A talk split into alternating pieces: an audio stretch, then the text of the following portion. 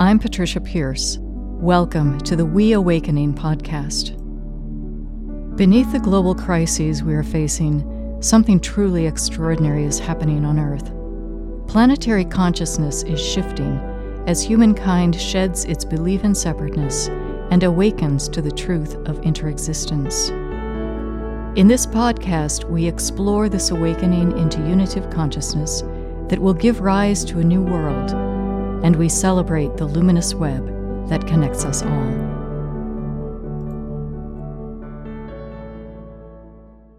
Hello, beautiful souls, and welcome to this week's podcast episode. Before I launch into our topic for today, I want to just once again give a shout out and a word of thanks to those of you who have chosen to become supporters of this podcast by becoming Patreon members. Your monthly contributions are supporting the production of this podcast, and I'm very grateful. And of course, then this is not my podcast, this is our podcast. And if you would like to know how you can become a supporter, you can visit my Patreon page at patreon.com slash Patricia Pearce. So I want to follow up today with the topic that I spoke about a couple of weeks ago, which is, of course, the situation in Ukraine and we are now a few weeks into this conflict. And last time I spoke with you all about it, I spoke on the topic of quitting war and what it would mean for us to quit war at the deepest levels of our being. And I'd like to today share a dream that I had while I was on retreat recently. And in this dream, I'm in a city, an older city, it looks sort of European, has cobblestone streets. And I'm walking uh, along a street, and walking in the other direction is a whole group, a large, large group of people who are walking in the opposite direction that I am, and they're engaging in some kind of a demonstration or a protest, or it, I'm not sure exactly. And I think it probably has to do with the climate crisis, although I'm not entirely sure. And as I'm walking, I realize that what I want to do is to go to the headwaters of the climate crisis where it originates in consciousness. That's just one little snippet from the dream, but I think that it speaks, at least it speaks to me very deeply about this situation with Ukraine, because what we're seeing, of course, in this war is the demonstration uh, and the playing out of an idea, an error in the mind and that is the error of separateness. This was the mind's original error that something called separateness exists. And from that error, then all of these paradigms and thought forms arise having to do with the other and the enemy and attack and domination and control and all of that. So so we are seeing of course in the world right now yet another display of that error, a very graphic and brutal and horrific display of this idea of separateness. And it has been said, it's one of the Vedic sayings, it says, war begins in the minds of men. And that what we're seeing playing out is an idea that begins in the mind. And so, if we really want to live in a world that does not experience war any longer, the only way that we're going to do that is to travel up to the headwaters of consciousness to where the pattern of war begins in the mind. So I've really been feeling that this this crisis in Ukraine is calling me, and I, I think it's calling all of us to do that work, to go to the headwaters of our own consciousness and discover where it is that in my mind I am contributing to this error, where in my own mind am I holding on to this idea of separateness?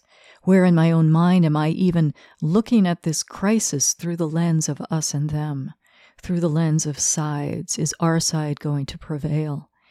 All of that is the same dualistic consciousness that is at the root of war. So, to travel to the headwaters where this idea originates in the mind, in my own mind, is my task to do. And I spoke about that last time as well. And I've really been noticing that. I've really been noticing any moment where I find myself engaging in any kind of a thought form that has to do with the other or an attack thought. And I want to say that this begins with ourselves because we ourselves are the original victims of our own mental warfare. We exact tremendous suffering in our own minds upon ourselves when we are judging ourselves and condemning ourselves and, and engaging in self loathing. All of that is the same, it's the same pattern. And we direct it towards ourself. And then we also direct it outwards, and it just begins to ripple out. And of course, it plays out then in the world at large. So that's part of what this this crisis right now is calling me to do is to do that deep deep work. Because we are never going to experience a world of peace until we do this work in our own minds and at the level of consciousness. And war will dissipate and it will disappear when we transcend those divisions in the mind. And I can't do that work for anybody else. I can't do that work for you. I can't do that work for Vladimir Putin. I can only do that work for myself. But the thing is that because everything is interconnected, when I am doing that work in my own mind, I am in fact influencing the whole. Because in truth, there is only one mind, there is only one heart. And as I am healing my little region of that mind, I am in fact helping contribute to the welfare of the whole. So that's one thing that I wanted to reiterate again this week. And the other thing is that I believe that this is also a time for us to liberate our imaginations from the script of violence. Walter Wink, uh, who is now deceased, but he was a well known theologian, and he talked about the myth of redemptive violence. That we have this idea in the minds that somehow violence can be redemptive. And yet, violence is never redemptive. All violence does is intensify violence, it adds to violence in the world. And I think that this is an invitation to us to allow our imaginations to be liberated from the script of violence and to find new and creative ways to respond to this kind of a crisis or any crisis where we see attack playing out. It has been said that everything is either an act of love or a cry for love. So, what we are seeing playing out right now in Ukraine is a cry for love. It is the demonstration of actions that are based in fear and insecurity and an idea or an experience of being separated from love.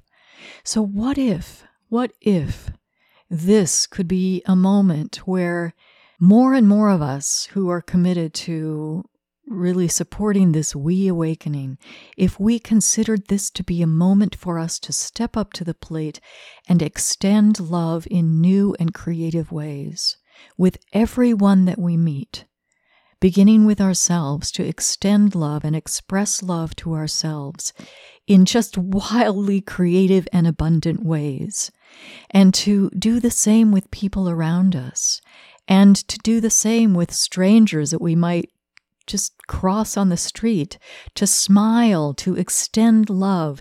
And by doing that, we are also raising the vibration on the planet. We are helping to dissolve that energy of fear, and we are supporting the awareness of love.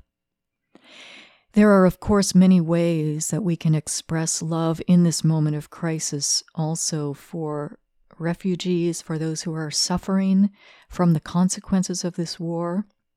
And I'm going to today enable the comment section on this podcast so that we can share resources. If you know of an organization that you know is reputable and doing good work on the ground, with people who are being affected by this conflict, I hope that you will post that in the comments so that we can all share these resources with one another. So, if we can consider this to be an invitation to do two things to examine our own minds and to release in our own minds all of those places where we are holding on to the consciousness, the, the ideas and the errors of the mind that lead to what we are seeing playing out in Ukraine. That's number one.